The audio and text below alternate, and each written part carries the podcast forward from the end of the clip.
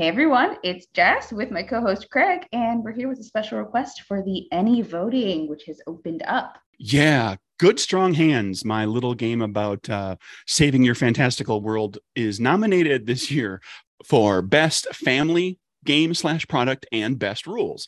And voting is a big deal because this is sort of a People's Choice Awards thing. And it's my game's not only up against really good games, it's games that have devoted fan bases. So I'm asking all of you to pop out and vote. Go Google up ENnies voting. That's ENNIES, N as in Nancy. And there'll also be a link in the notes here with this little episode. And vote. You only have to vote in the categories that you want to. It's very quick if you're just going to vote in a few categories. And we really need the votes if we're going to have a chance at taking on some very tough competition. So please do that. Thank you very much. And on to the episode. Fingers crossed.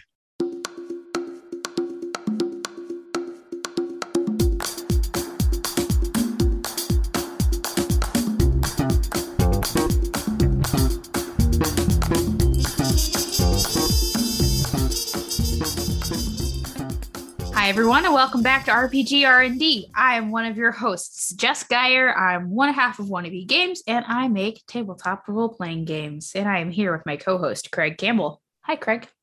Hi, Jess. I am Craig Campbell. I am the owner of Nerdburger Games, and I make games, too. And I publish them, and I go to conventions sometimes as a part of that. And get ready for our convention talk extravaganza here with Matthew Orr. Woo! Yeah, I'm Matthew Orr. Hello, Jess. Hello, Craig. Hello. I'm one half of Wet Ink Games. And yeah, Origins was just a couple weeks ago, and my brain is very full of con stuff. So I want to talk about it. Yeah, I'm very jealous of everyone who got to go to Origins. It's my favorite convention. And it was held during the school year. It has been... Not only the pandemic, which has obviously thrown a wrench in everything convention related, but they've rescheduled like every convention during the school year in the last year, and then Origins and Gen Con is the first one that isn't during the school year. And I'm very excited that I get to go. Very, very looking forward to it. So my mind is on August. But yeah, Craig, we're talking about conventions. We're not just mentioning this. We're gonna talk about it as our topics today. You want to get us started? Yeah, we're gonna start talking about getting the most out of your convention attendance as an attendee, just kind of in general. We'll get to designer, publisher kind of stuff later. And we have also on a previous episode talked about running games at a convention, being a GM at a convention. And that was in episode 25. You can go back and listen to that if you want to get into all that. So we're not going to so much talk about the GMing at convention. This is a little departure. We're going to talk about just in general, attending a convention. Yeah. I have a lot of experience doing this. I'm sorry. My dog is now trying to get my attention. So I am trying to make sure he doesn't accidentally close this Zoom. I jinxed it. Before we started recording, I remarked on how laid back your pupper was. And now I'm sorry, Jess. It's okay. So the first thing you have to do when you're getting ready to go to a convention is you have to get a dog sitter. I mean, really, it is a little late to be starting your prep, I think, for a Gen Con, unless you already live in Indiana or are like super close to Drive, because it's in a month. That's not, well, by the time this episode comes out, it's very less than a month. And that's not a lot of time to prepare for a big convention. For a smaller convention, for sure, you can just make a last minute decision to go. But for Gen Con, if you have to stay in from out of town, it's going to be so hard to find hotels. It's going to be sometimes there might not even be tickets left for these conventions, or event tickets to the events that you want to go to. Exactly. So yeah, definitely planning well in advance. Plan in advance commensurately with the size of the convention. The bigger the convention, the further in advance you have to plan for it. Yeah. And there is a lot that goes into it. I was shocked when my first ever Gen Con and my first ever gaming convention was Gen Con in 2009. And we started preparing for it in December the previous year. We were like, so stoked to go. It was like our first big friends trip that was going to happen.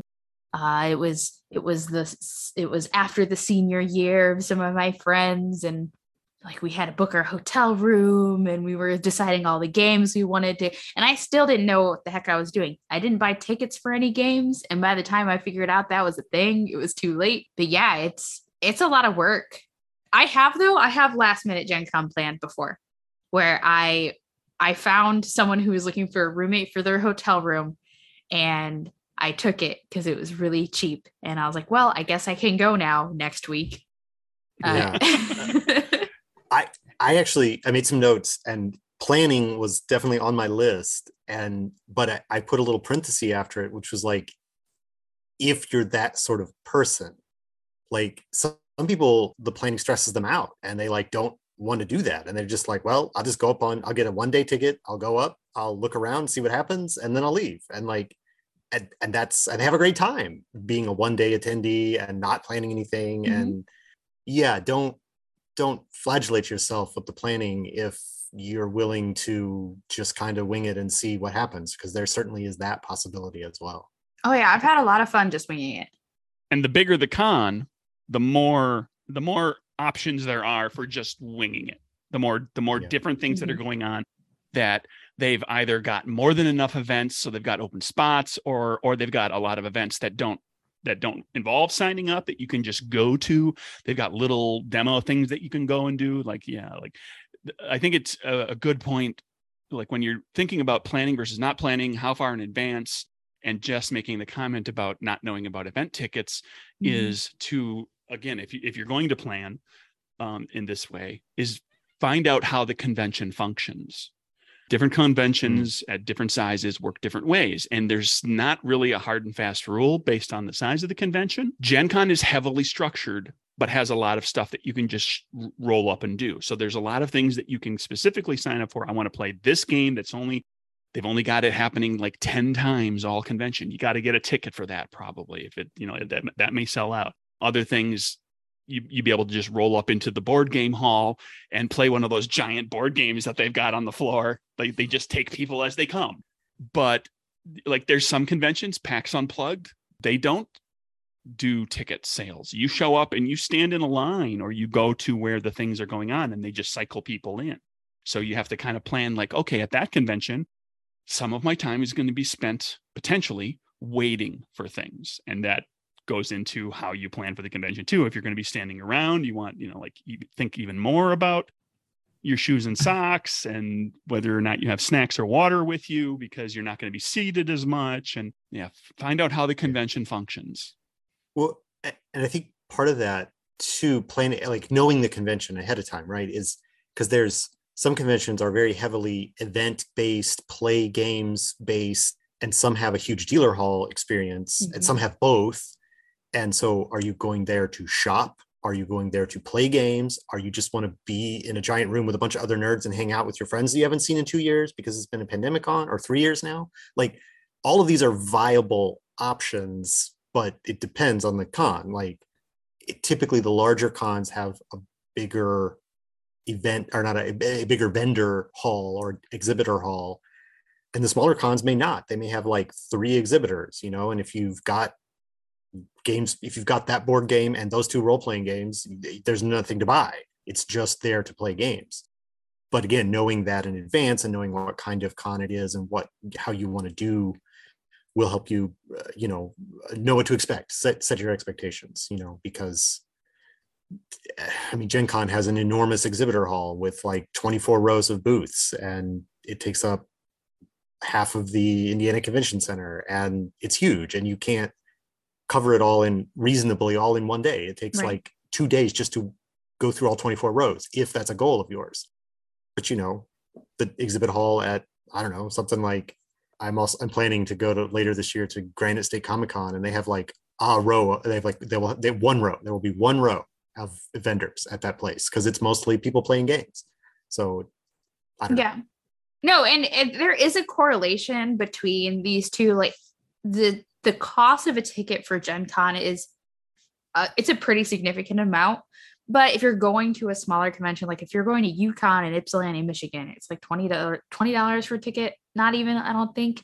And there might not be, and that's for the weekend, there might not be something for you to do all the time, but you're not sinking so much money into it for this big entertaining experience. I've personally found that the ticket prices really do correspond to the amount of time you can expect to be entertained constantly. And you don't have to worry about like, oh, I paid $10 to go to this convention and I found out it's not really for me. You only spent $10. Yeah. That's not a big deal.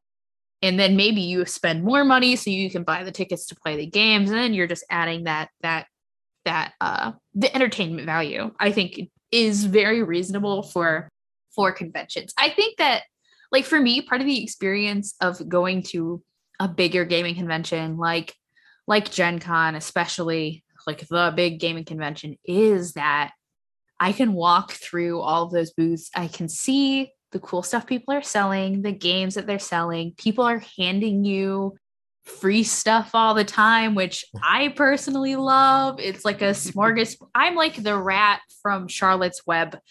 And like just Templeton. Yes, I am Templeton the rat, and I am just living my best life out there.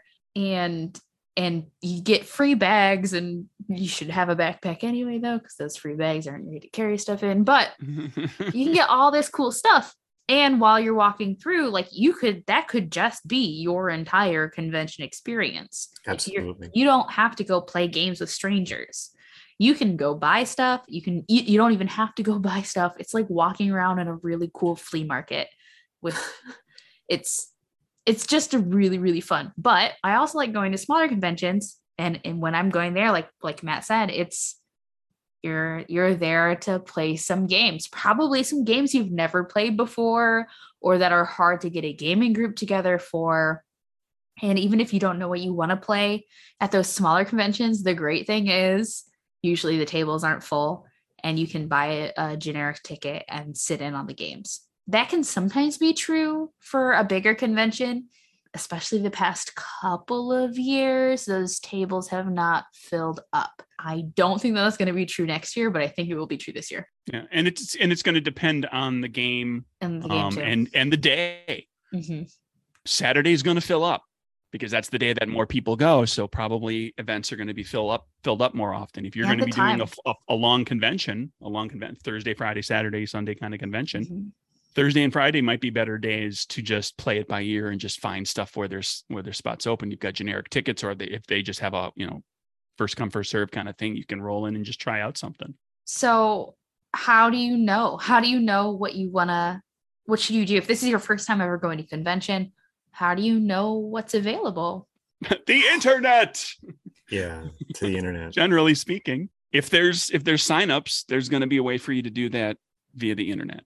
Yeah, I don't think there's really any such thing as ordering a program and sending in some sort of form that there once was for some. Yeah, not these days. But that's also knowing like when do events become available to view and when do they start registration, and because some things are going to fill up, and so again planning in advance. Like for Gen Con, events opened beginning of May. I think it was May. Yeah. So you're registering for events. Tickets are already sold. To Gen Con events, or they've been on sale for 2 months, and everything becomes available to view a month or so before that, and then they kick off actual signups in May and the beginning of May, and the convention's in the beginning of August. That tells you something about the convention, and planning. I mean, Gen Con, knowing it's the one coming up, so we're talking about it, but it's also the biggest one, and it's other than Essen in Europe. But it's the biggest one in North America, and it's also the oldest one. It's 55 years old, 53 years old, or something like that. It's 733 years old. It's been around. 733, right? It's been. It was. It started before Rome fell. But the point is that they've got a system down. They've got, the first emails go out from Gen Con in January, and they're okay, this is the start of our planning cycle, and they plan for 8 months to have the convention, and because they've been doing it for so long, and they've got a depth of a team of people to do it.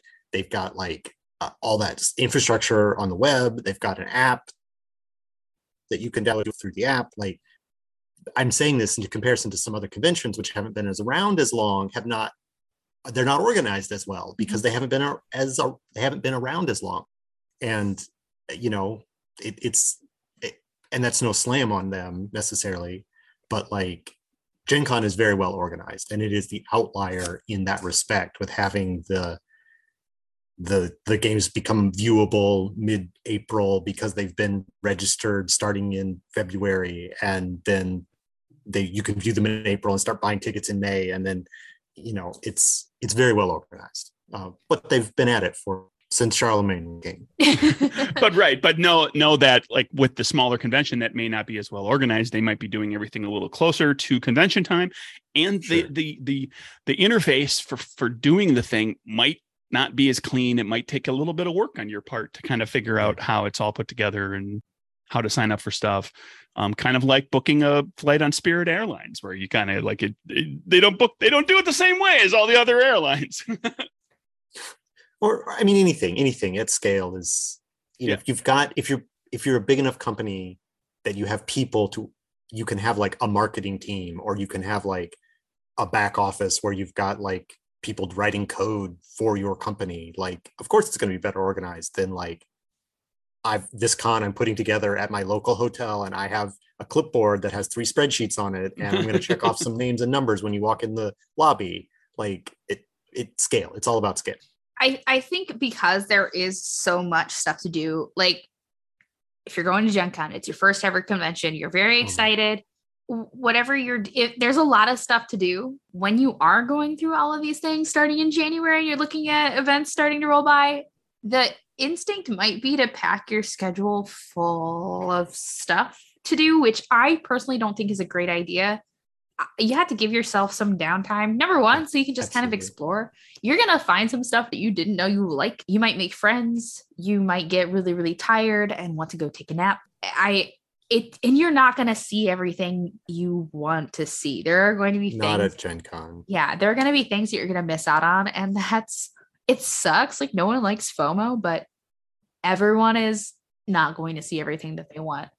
Embrace the other FOMO. The fun of missing out. Like, no, I'm not interested in cosplay, so I'm not going to go to any of those events. Done. Don't even have to look at that category or whatever it is that you're not interested in. Like, you're just like, great. Takes time off my brain. Takes processing cycles off my brain to not think about the things that I'm not interested in, even though I know they're going on. Fine. I'm not gonna, you know, and you can shift that focus from year to year or whatever. But like, yeah, you can't do everything. Even at a medium-sized con, like, PAX Unplugged or something like that. It's just, there's still too much. Still too much. Unless you get a time turner and you get a little time machine going, and you can maybe figure it out there. I mean, you mentioned taking some downtime, and that was actually my number one thing on my how to make a successful con list was get some sleep. Mm-hmm. Like, you have to, if you're staying like out of the convention hall and you have to like commute to via your car or like a bus ride share situation or whatever, your friend's place on the other side of town, you'll probably do that and end up getting some sleep. But if you're like within walking distance of the convention hall, which I recommend because it makes it easier to get there in the morning, it's also the temptation to not ever leave the convention hall, and then, you know, or to schedule your events like, oh, I can do that until 10 o'clock. And then at 10, I can go see my friend in the lobby of this hotel. And like, oh, like a game is starting, but it's 1:30. Like, but I haven't played that game yet and I want to. And like, then you're not going to bed until 4 a.m. And you can do that a little bit. But if you do that every day, you will deplete your resources, and you will have less and less fun each day that it goes by. So, and you know how much sleep you need. Everybody knows like how they function when they don't get enough sleep, how they function when they get enough. And there is a certain amount of adrenaline and excitement rush that will keep you going, but that isn't going to cover everything. If you're used to getting 8 hours and you get three nights in a row, you are going to be screwed on that final day. And there's a number of things that play into that. You're going to be tired. It's going to be harder for you to drag your butt to those things on those last couple days. you might find yourself like needing to sleep in, needing to miss out on stuff that you really didn't want to, that you were excited about, but you just can't make it to. You're also going to affect your body, and you're going to feel worse in general. You're going to come off the convention feeling depleted, and you might depress your immune system and get the dreaded con crud. So even without COVID issues without everything that we're with masks and vaccinations and hand sanitizer and everything, I will point out one thing that came out of my convention experiences while wearing masks is I haven't had a single case of con crud in any of my conventions I've gone to since I started going back to them, because I've been wearing masks and hand sanitizing like crazy. Mm-hmm. So, and getting sleep and not depressing my physical system to the point that it's going to suddenly become susceptible to something. If you don't know what con crud is, it's basically a myriad of little bad feeling things in your body because you've been exposed to every germ that every person has. You catch like a little bit of everything that anybody has. You catch 35,000 different colds at the same time. Right. Because there are 35,000 people there. It's because you're around all those people. I'm a teacher, so before the COVID pandemic and people were wearing masks all the time, I was exposed to a lot of viruses and bacterium all over the place. So I'm used to being around people and having sometimes seventh graders accidentally sneeze on me. And I feel like that has, the more you're exposed to people, the less likely you are to get sick from them every time you're exposed to them. But if you have been, and we don't need to like talk about the ethics of going to conventions right now, that is beyond the scale that I want to talk about. But if you have been in your house for the last 2.5 years, you have not had a lot of exposure. You've been work from home. You've been wearing a mask when you go out to the grocery store. Going to the convention is not the time to start changing those habits and take off the mask, because then you are going, even if you don't get COVID, you're going to get sick, because that's just how your immune system is going to work. Keep being safe. And even when we don't have a pandemic, for the love of crud, use hand sanitizer. Yeah. Anyway, especially the hand sanitizer is there, but even it's easy enough. It's accessible. But especially like wash your hands before you eat anything, or what a similarly helpful technique is just don't touch your food. Like if you're eating a sandwich, don't touch it, wrap it in, pick it up from the wrapper and just don't touch it, because that interface is an easy way to get those germs into your body. If you're like, I didn't wash my hands, I shook 75 hands today, and then I ate my sandwich, and now I'm sick. Like, just don't touch your food. Yeah. Use a fork, keep it right in the bag. As you eat it, it'll be easier. Or take the time to go wash your hands. Do both.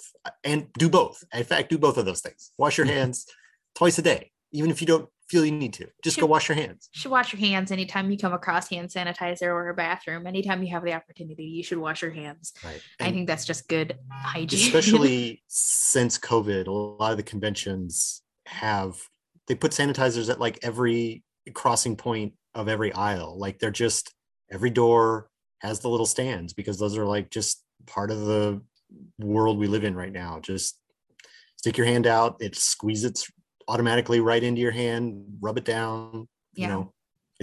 I think like you and Craig were saying too, making sure you do get that rest time, that downtime, it's going to help you anyway. You're going to feel better. And don't only eat junk food. When I took Alex to Gen Con for the first time, we only ate junk for like the first couple days, and we tend to eat pretty healthful meals that are well balanced.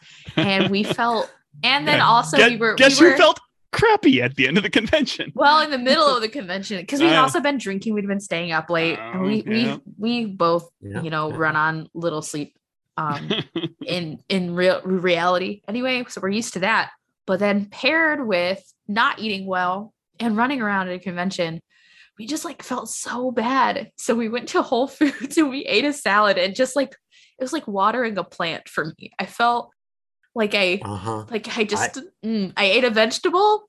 I was ready to go. I completely understand this experience.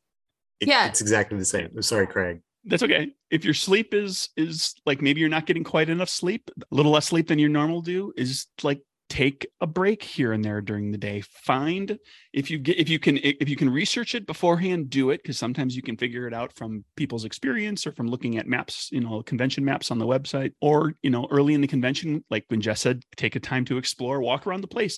You'll find the quiet spots. You'll find the spots where there's usually seating open. You'll find, like, some bigger conventions have sensory rooms where they put up sound baffles and they keep the lights low, where you can go in and just kind of get away, especially if you are not neurotypical and these things can kind of wear on you over the course of the day. Get in there and find, some time to step away from it.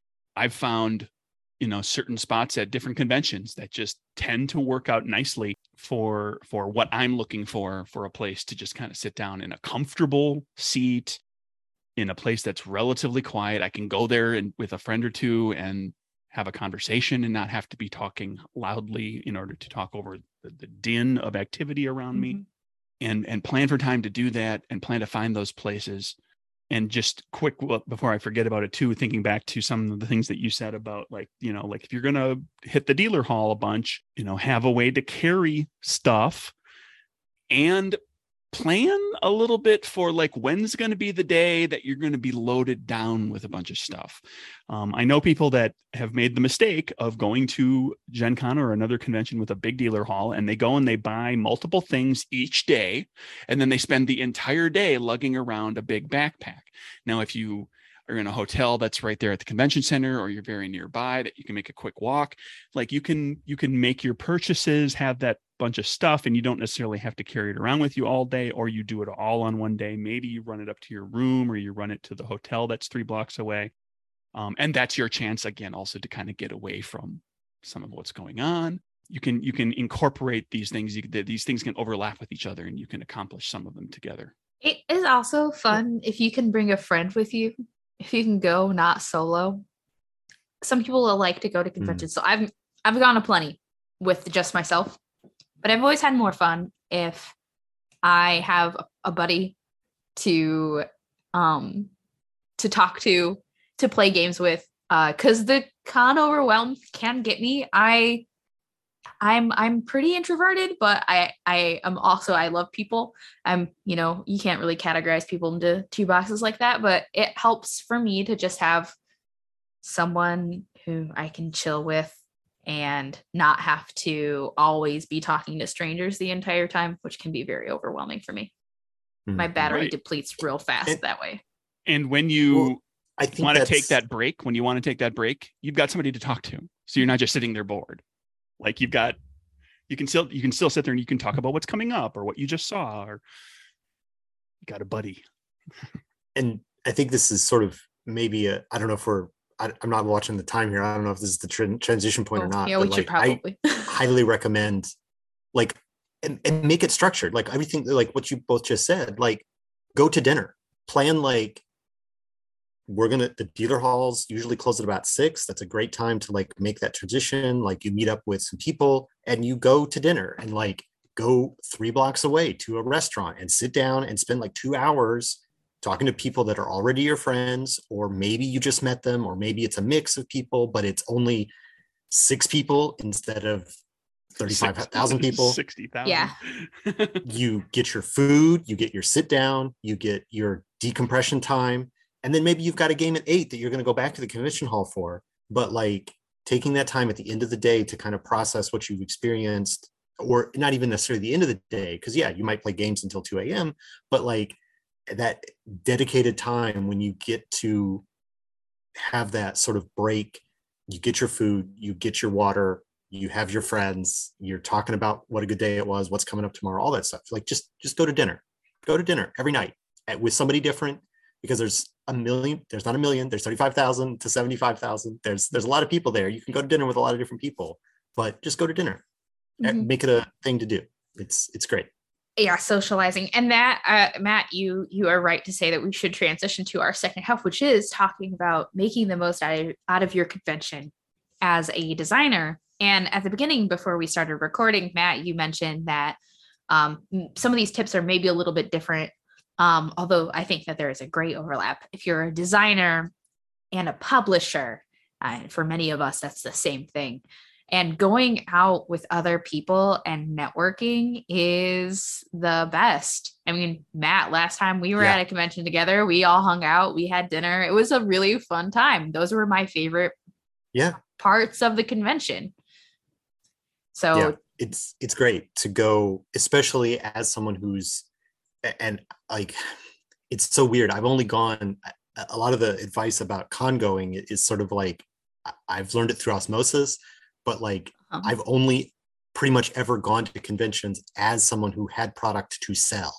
Like I've been hawking my wares at conventions is pretty much the only time I've gone to conventions. So like, when the dealer hall closes, like my work for the day is done. And then, I go to dinner with the people who I'm at the table with, who I've been talking to all day, or like, you know, like, I can't believe you had such a good day. Like those three people, they bought everything at your table, you know, like, and, or you have like somebody who you've been in communication with, who's like, hey, hey, are you going to be at the con? We should go to dinner some night. And like, you go to dinner. And then Matt wouldn't be talking about our conversation this past week about grabbing dinner at Gen Con. You wouldn't be talking about that at all, would you? No, I mean, no, yes and no, right? I mean,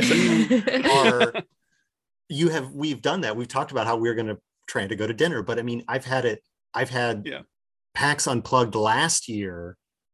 I had a business dinner, like 4 nights out of the 4 nights. It was like 4 out of 4. It was like, we're going to go to dinner on the first night after setup with these people and talk about this specific business thing. Also, we're going to eat delicious food and have a good time, but we've got these business items to talk about. The next night, we're going to a different restaurant with different people to talk about different business stuff.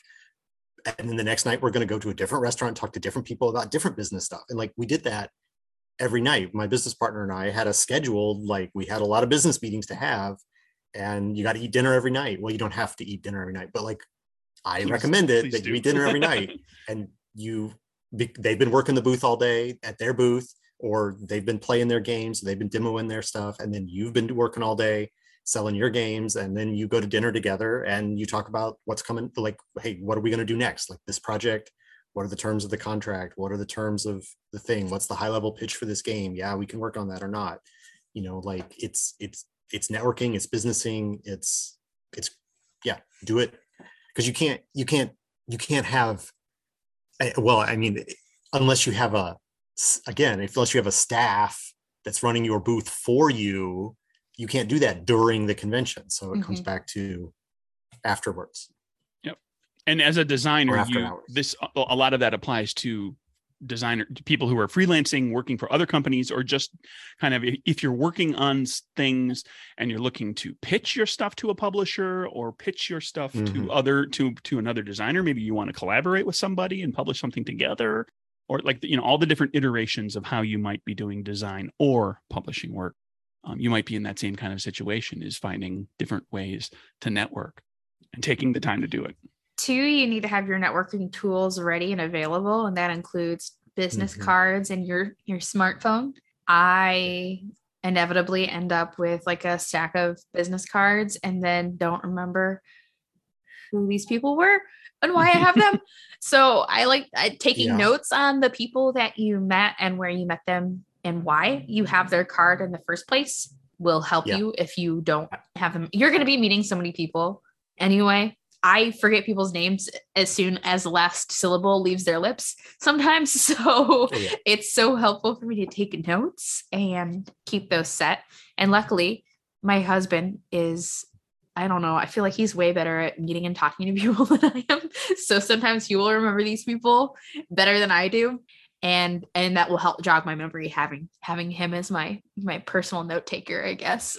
Sure. But having business cards ready for yourself, I don't know. It just makes you feel like a professional. Like, ooh, I have a business card. Yeah. Here it is, with all of your content. It is great, info. and it is. And it, I mean, it doesn't have to be that scene in American Psycho, but it is like that when like you meet someone and they're like, "Oh yeah, let's do business together." And I'm like, "Great, here's my card. It's got like my information on it. Contact me after the con." Or like, And they're like, oh, I wish I had a card to give to you. And I'm like, I also wish you had a card to give to me, because now I have to rely on you following up. I can't follow up because you had no thing. So like, and having a card at all. And it doesn't have to have, business cards can be acquired extremely cheaply. Like they don't have to have more than like your name and contact information on it. And if you put them, if you make them blank on one side, then you can take the notes on the other side of the card with, you know, you whip out your pen and you're like, oh, hey, we were just talking about this. Let me write down that like, I'm the guy that's going to talk to you about this, and write it on the back of my card. And then I'm going to hand it to you. So like you have everything that you need because you have my contact information. And on the back of the card, I wrote down what we were talking about. Yeah. And it's a worthwhile investment for, because we do live in the age of smartphones, and like you could do the bump thing and like, you know, the addresses will pop up, or you could. That's like so much more personal though. That's like giving someone your number is just like, now they have it. Whereas a business card, if I actually, it's going to sound really rude, if I actually don't want to do business with you, I will still take your business card to be polite, because that is the socially acceptable thing to do. It is, because it's so easy to throw it away. Like you can, there's a lot of, sure, I'll take it. Will I ever look at it again? Who knows? But that's why people come with, you know, dozens, if not hundreds of business cards, because you know that some people are going to lose them or decide that, okay, well, I'm just not interested in working with you on this thing. Like it's disposable. People understand, like, I don't expect every business card I hand out to turn into a sale or turn into a book, you know, a publishing deal or turn into a freelancer hired, or nobody expects that. I want to throw this out there too. If your meetings and things that you're going to be doing, if the stuff that you're going to be doing for, you know, networking, for talking to freelancers, or pitching yourself as a freelancer, or designing or publishing or whatever, is going to happen in the loud areas of the convention, is be prepared to speak up and to enunciate and to take care of your voice in the process of doing that. It's easy as like, if you're at a convention as a player and you're mostly absorbing things and you're sitting at a table where you're only speaking 1/8 of the time that you're there, that's one thing. But if you're suddenly in a position where you're going to be talking to a lot of people and you're going to spend your whole evening just kind of bouncing between people and talking shop, you might be in a bar, you might be in the dealer hall, you might be in the big hotel lobby, in the big corridor that has all the activity in it at some of the bigger conventions, at the convention center, beer garden, any of the places that are it's loud and it's filled with reflective materials that are going to just bounce sound all over the place, because it's all hard tile floors and glass walls and all this stuff. And so take care of your voice, and drink tea and lemon and throat drops and whatever it is that, you know, that kind of helps, you know, your voice. And again, we get back to taking breaks, is like rest your voice occasionally too. If there's no reason right now for you to be doing something, maybe you take a break and just don't talk for a little while, you know, and just like let your voice recover. Because if you're doing a long con, you could, the long con sounds like I'm a con artist. Ooh, but if you're at a long convention, you could get to that last day and suddenly you're like trying to talk to people, and it's much harder to do anything. And that's a good GM advice too. I have two life hacks for that. First life hack is the silly one, and the second one's serious.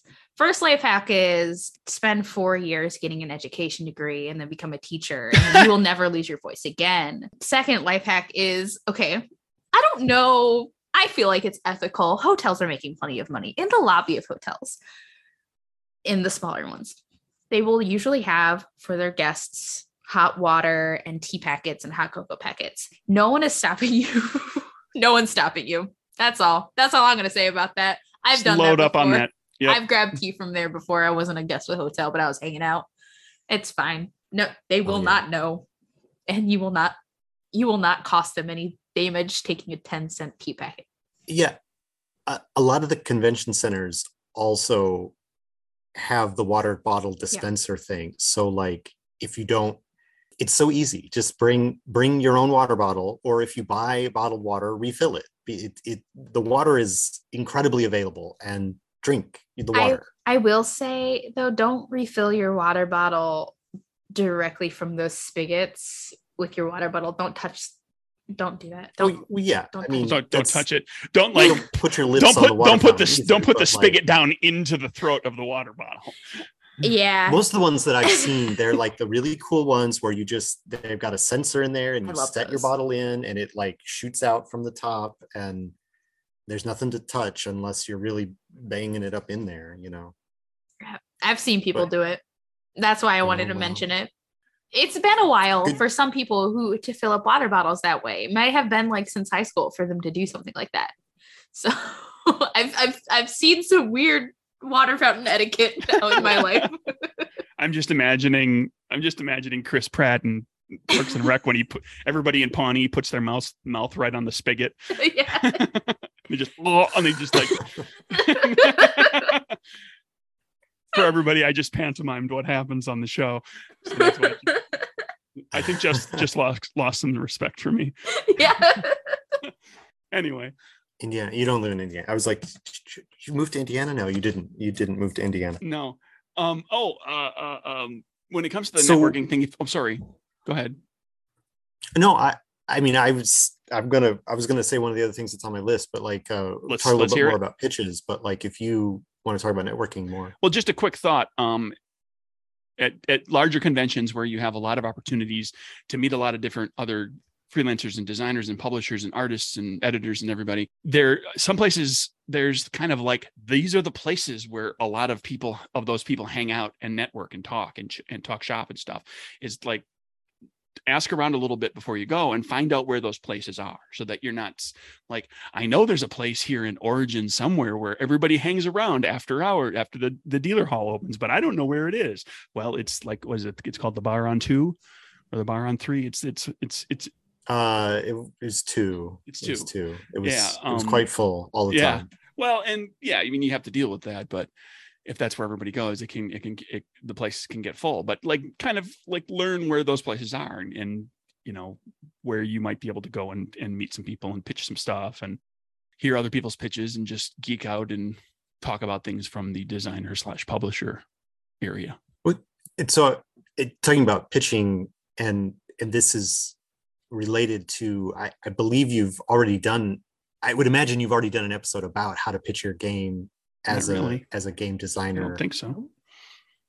Or I feel like we talked about it on a previous episode. I think we've probably hit on it here and there, but I'll take a look at the topic list that I keep and maybe we need a full topic. But I mean, because there is a whole other episode about how to prepare for a pitch and how to conduct yourself when you're pitching something to a potential publishing partner for your design. And the thing that I would say about it is that at least some of the companies, especially if you're talking about the medium-sized companies, like probably if CMON has a booth at Gen Con, they're probably not there to take pitches, you know, like that's a retail portal for them. But for the smaller companies, like, I mean, basically like Goodman Games and everyone smaller, if the designer/publishing company is there, like they don't have a big shop and they're there to sell games and take pitches and find their own work and stuff like that.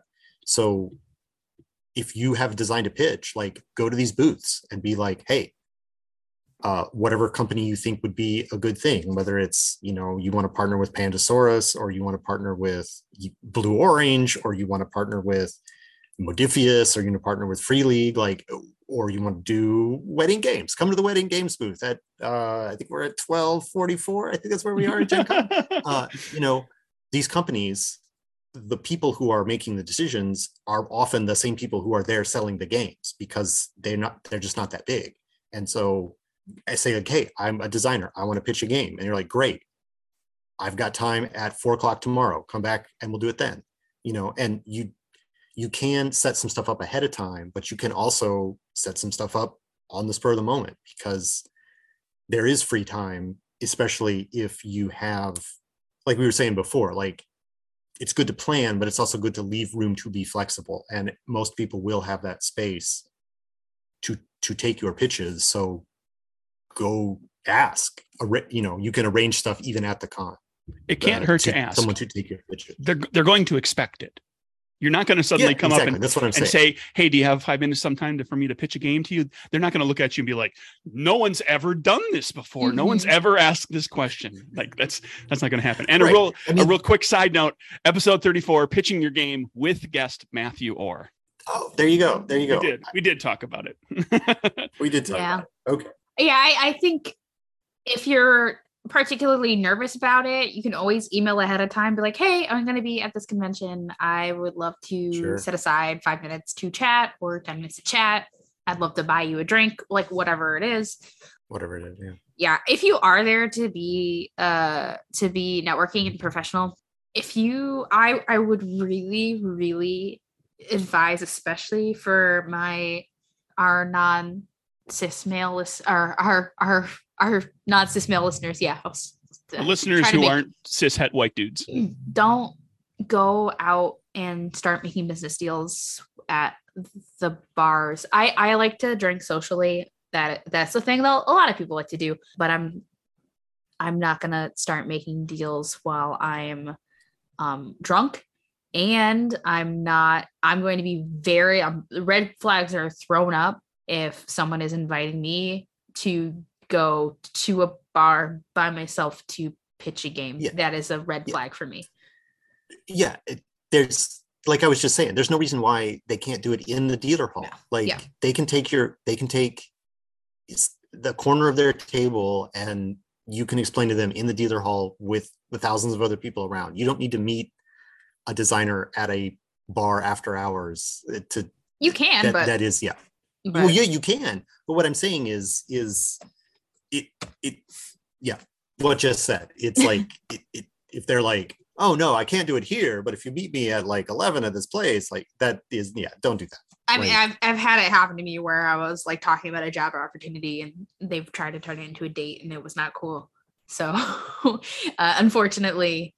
But if they do tell you that, if they tell you like we're all going to be in the such and such lobby at such and such a time, and there's going to be a bunch of us all talking about stuff, I can find time to chat with you for 5 minutes. That's a different beast. I mean, like, use your radar. Use your, like, if it's a red flag, it's like it's looking like they're trying to pair up with you. That's a red flag. Nope. But if it's like, oh, we're all hanging out over here and it's in this very public place, it's much more likely to be a safe situation. Yeah, like I said, I like to drink socially. I like to go out to bars. I like to have fun and party a little bit while I'm at a convention. So don't get me wrong about that. But it just use good business and personal judgment when it comes to those kinds of deals. There is a professional setting, even at a convention. And to speak to what Jess made the comment about, don't go making deals with anybody who's drunk. I would argue, don't make any sort of even verbal deal where you say, yes, I'm absolutely going to do this at a convention in general, and certainly not if there's alcohol involved. Like that is a place for you to get the ball rolling, and you will follow up in a professional environment where you have a proper meeting in some professional kind of sense, or you have email conversations or a Zoom call or a phone call or whatever, where you can hammer out stuff and actual paperwork can come into play. The networking that happens at a convention is generally not making the deal. It's getting the ball moving and letting people know what you're available for.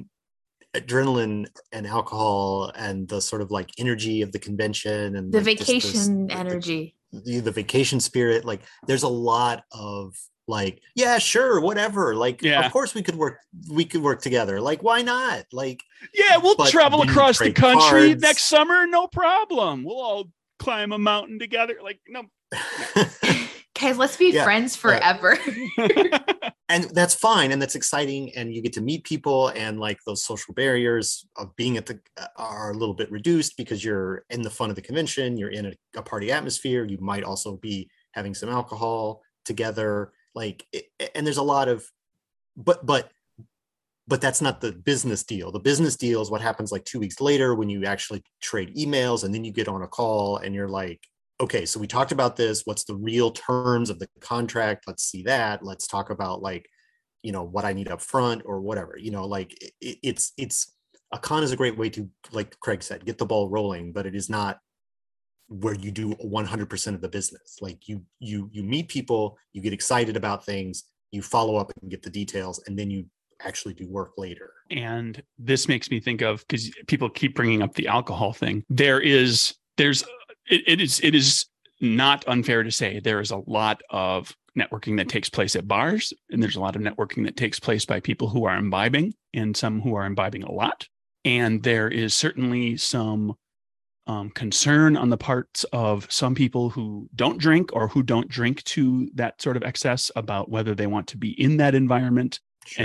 and what they want to do if they are in that environment. And you know, you are well within your rights. If you do not drink, you don't get suckered in to anybody saying, yeah, like, come on, have a beer with me. Like, you, if you don't want to have a drink, you don't want to have a drink. And quite honestly, if somebody gives you a hard time about it, is that really somebody you want to do business with? Right. If they're going to give you a hard time about not drinking just because, quote unquote, everybody else is, hello, I'm sorry, we're not all 16 and 17 in high school where we all just caved to peer pressure immediately. Not that everybody did, but it certainly was more prevalent. Right. You're dealing with business kind of situation, looking to kind of, you know, get a pet project, a passion project made to earn money, to earn your living potentially. Yeah, you don't. Just be aware, you don't have to go down that road. Anybody, right, any person you're talking to who is worth their salt and who is worth getting involved in is going to say, well, hey, do you want to have a drink and we'll chat? And you'd be like, I'm not drinking. And that's all the explanation they need. And they'll be like, okay, so right, what's your game idea?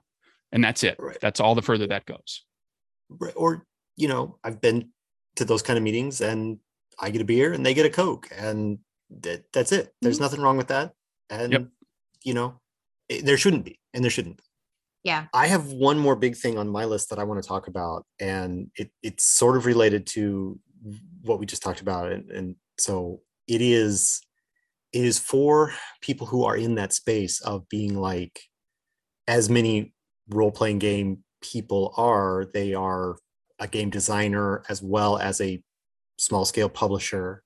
Go visit Artist Alley. Yeah. That's like my biggest takeaway from the con that I went to recently. Like, go visit Artist Alley, because the artists are there. They've decided to pay money to be at a nerd convention, and a lot of them will be doing fan art, but a lot of them will bring like everything that they've got. And if you don't like what they see, or if you say like, well, do you have anything like this? A lot of them have like extra stuff that they didn't have space to put out, and they'll show you. They are excited about their art, and they will show you everything that they have.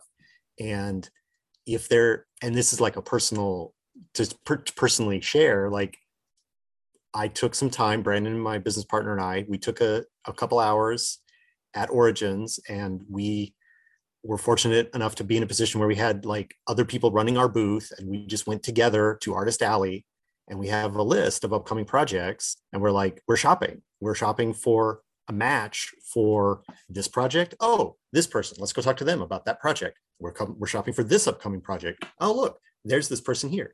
But the most exciting thing that happened was that we saw someone's art, and we don't have a project for them, but we do now because we saw the art, and we're like, this person, we need to like make a game that uses this art. And so like it works both ways, where if you are in the point that you're shopping for art because you have a manuscript that needs art, great, Artist Alley. If you want to go to Artist Alley, you may find some art that you want to write a game for, and it can happen both ways. And so again, like, we traded a bunch of cards, we've had conversations since, and things are happening, but it's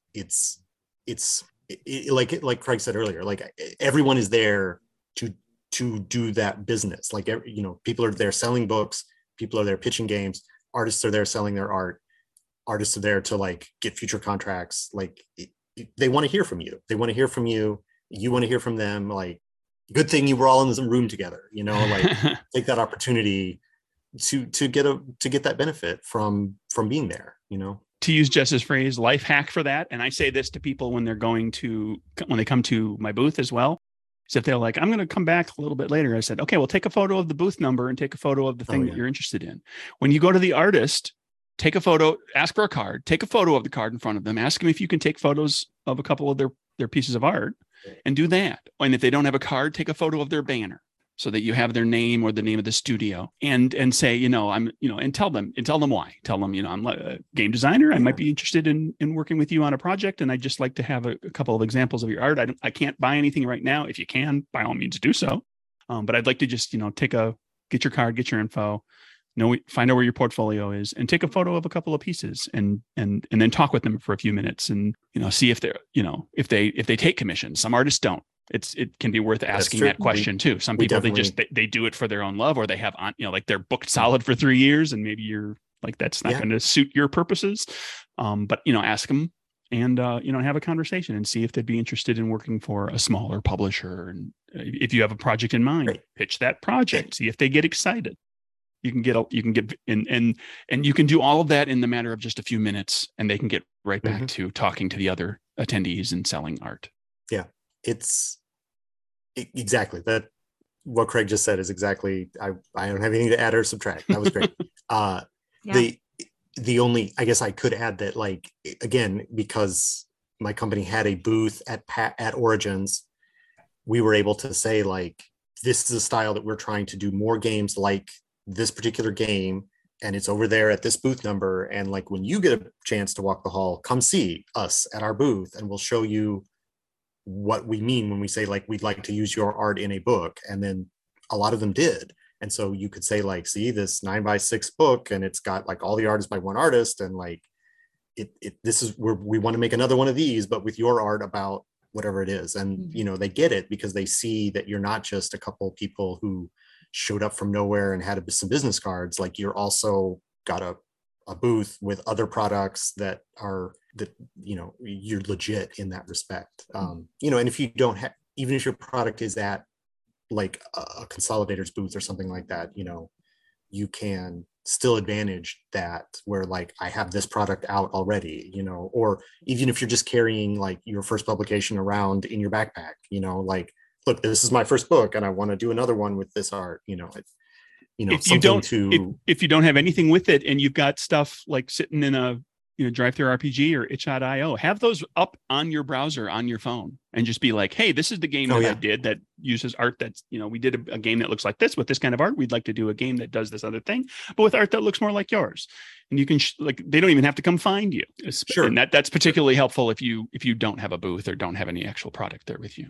But it makes that, again, because everyone's in the convention hall and everyone's milling around and people are going to see each other, you know, we came to your booth, I bought your sticker, you came to my booth, here, let me give you one of my stickers, you know, like, you get the both ends of the dumb analogy, you get both ends of the barbell, right? That way. So it's like, it's balanced, and, like, you met them, they met you, you've seen that each side is looking to do business, you know, because it just reinforces those bonds, which are, like we've been talking about, like, the con is an exciting time to make these bonds, that make these connections, and then you build on them later with the more boring stuff about, like, you know, your rights to this contract will not be constituted to, like, you can use, you know, whatever, like, the legalese that comes later is later, you know, that nobody's reading legalese at conventions. Yes. Nor should, well, no. I mean, I hope not. It's not I think best time for that. Like, just like attending a convention as just a regular convention goer, you're going to get better at it the more you attend. And your first one is not going to, like, set yourself some good expectations, but don't be super disappointed in yourself if you don't meet all of those expectations. There's a lot of FOMO that can happen as a game developer too. Like, you might not be able to talk to this person because they're out doing other meetings. You might not be able to, you know, make those connections that you want to make, but every connection you make, every business card you take, every breath you take. Okay. I didn't mean to do that, but I started doing it. I'm sorry. Every, you know, little connection that you form will build. And the next time you've already made that connection with that person, you can strengthen that connection, you can make new ones, and it just gets easier and easier from there. And I think you can ask any of us. You can ask a lot of people who have published and designed a lot of stuff or published a lot of stuff. We've all got stories of, found this artist at this point, and it was 2 years later that we brought them on board to use something. We met this freelancer at one point, and it was a year and a half or 3 years or whoever knows, whatever years later before we found the right project for them to get involved in when they were free finally because they're super busy or like gestation time. It's not all going to turn into something. It's not all going to turn into something next month. Time. Yeah. Yeah. Development hell. It's the RPG version of TV and movies development hell, where it just plods and plods and plods and plods. And now we hear now we say hurry up and do it. Yeah. But it takes a long time to get to that starting line sometimes. And I don't know how much longer we have on the time, but like I think it's to build on what Jess said about like having you'll get better at it. Like set some reasonable, your expectations should be set at a good point. Like, if you're like, I'm going to go and I'm going to sell these 3 game designs, like maybe you're not going to sell 3 game designs on the dealer floor at a convention. But if you're like, I'm going to go pitch my game to at least 3 companies, that's a much more reasonable goal than like, I'm going to close the deal on these 3 games, because like we've been saying, it's a great place to make connections, but not necessarily where all the follow through happens.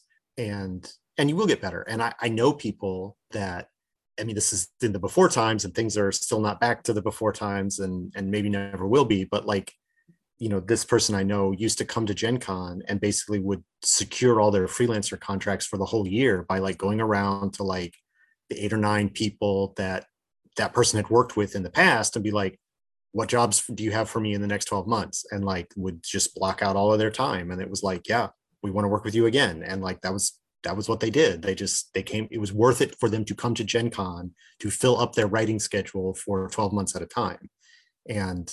But that's because that person has been in the industry for a while and that's what they wanted to do. And they had those people that they worked with. And, one person may say no, but I've got a whole list of people that I've worked with. And that's a goal to get to. But obviously you can't start with that level of connections, but you've got to go a few times to build them. So go. And nobody's a jerk. And very few people in the industry are jerks. Like there's a lot of, there are more nice people than there are jerks, but the jerks take out a lot of the oxygen in the room, unfortunately. Sure. I think that's probably more fair to say that. But my recent experience has been that like everybody's excited to talk to you, and you're excited to talk to everyone else, and everyone loves each other's stuff, and like nobody comes in with like, "Hey, I made this game," and people are like, "Well, this is crap." They're like, "What? You did this by yourself? It looks great. You got a publisher? Like, let's talk." So, yeah, sure. There are jerks in the industry, to be sure. But there are a lot of people who are just excited for more success, especially in the indie space where more success is more success. Like we're all in competition with each other, but we're not in competition with each other. We're all wanting each other to succeed. I'll say this, a lot of jerks tell on themselves pretty quickly when you are face to face with them. It's a cultivated online image is one thing. When you press somebody into talking to you right in the moment, if they're a jerk, they'll kind of come across as a jerk and you'll pick up on it a lot of the time. If you can pick up on those sorts of things, for sure. Right. Sure. Matt, thank you so much for coming onto our podcast and talking to us about conventions. This has been a lot of fun. I have had a lot of fun. It's been great. I look forward to seeing you back again at a convention soon in a month. Yeah, it's, like a month and 2 days or something. Yeah. I don't know, from recording time. It is like, a month and 2 days from recording time. You're right.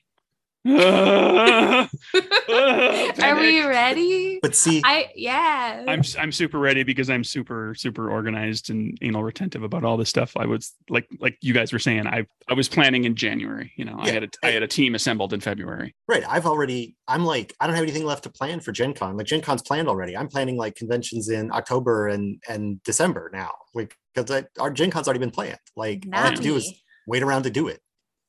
I don't plan anything. I'm not a planner. I'm the opposite end of the spectrum. That's all right. Yeah, it takes all kinds. Takes all kinds. More power to you. I like. All right. I like. Well, thanks for having me again. It's been great. Yeah, thank you so much. Thank you. Where can we learn more about you and your stuff? Oh, Wet Ink Games is on the internet site at wetinkgames.com. We are active on Facebook and Instagram at Wet Ink Games.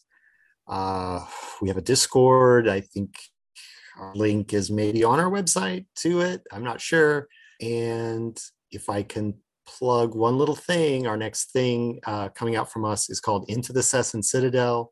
It is another partnership with Fairlindy Studios. Charles Fergus Mavery and Alex Coggin have put together another book all about making... The Into the Weird and Wild was What If the Forest Was a Dungeon?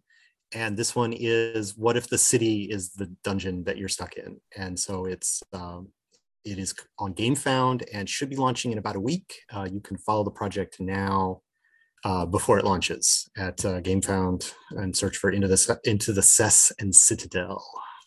And you said that website was wetinkgames.com, right? Wetinkgames.com, wetinkgames.com. I just wanted to clarify because I think that your audio might have glitched right when you were saying the website name. I wanted to make sure. It's also one of those things where Wedding Games. It's what did I say? Wedding Games.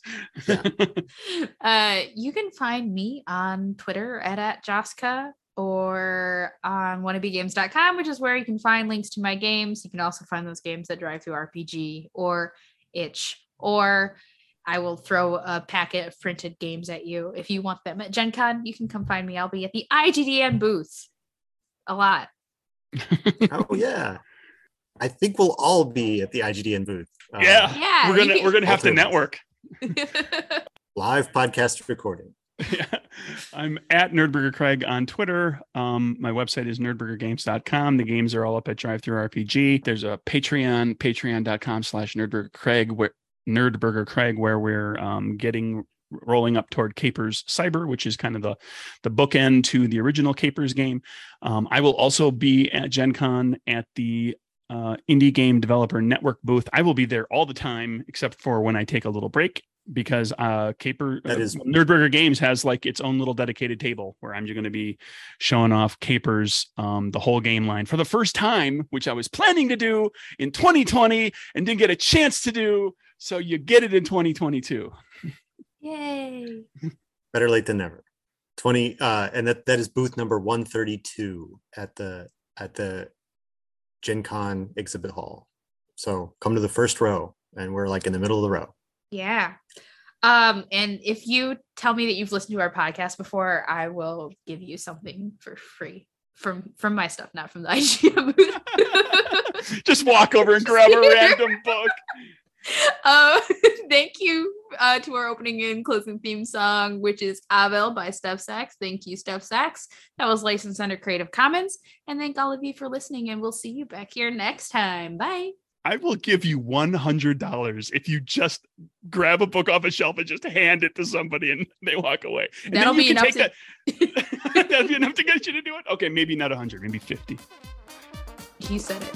No. Bye.